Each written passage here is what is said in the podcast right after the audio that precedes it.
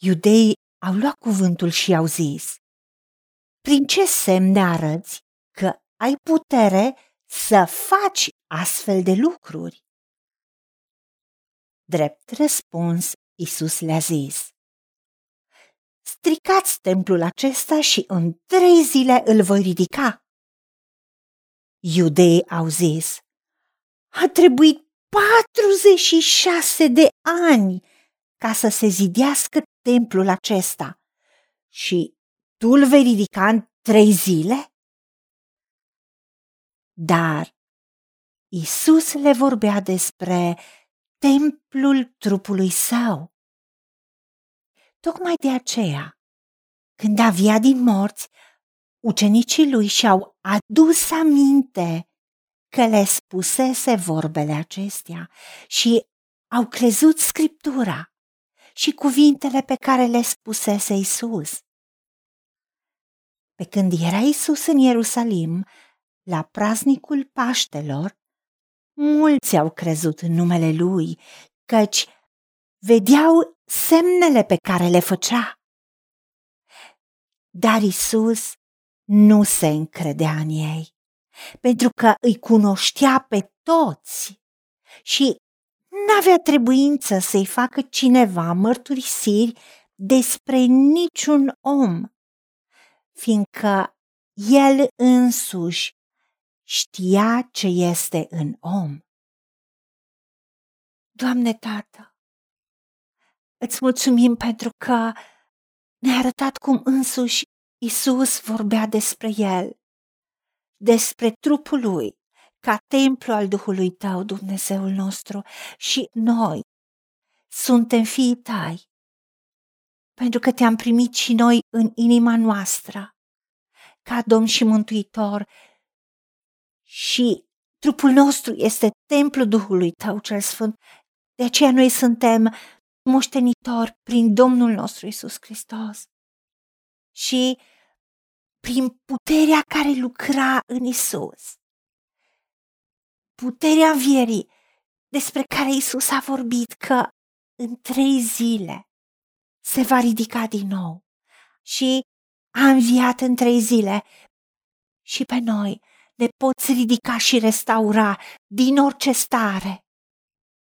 Și Duhul tău ne învață toate lucrurile, pentru că Isus a cunoscut prin Duhul său ce gândeau cei din vremea lui. La fel și nouă ne descoperi lucruri mari, lucruri ascunse pe care noi nu le cunoaștem, pentru că tu ești cel care judeci simțirile și gândurile inimii prin cuvântul tău care e viu și lucrător, prin Duhul tău. O, îți mulțumim că nicio făptură nu este ascunsă de tine, nici noi, nici mințile noastre, nici inimile noastre, nici trecutul, prezentul, viitorul, ci totul este gol și descoperit înaintea ochilor tăi. De aceea, ajută-ne ca să vedem oamenii cu ochii tăi. Deschide-ne ochii să vedem inimile oamenilor.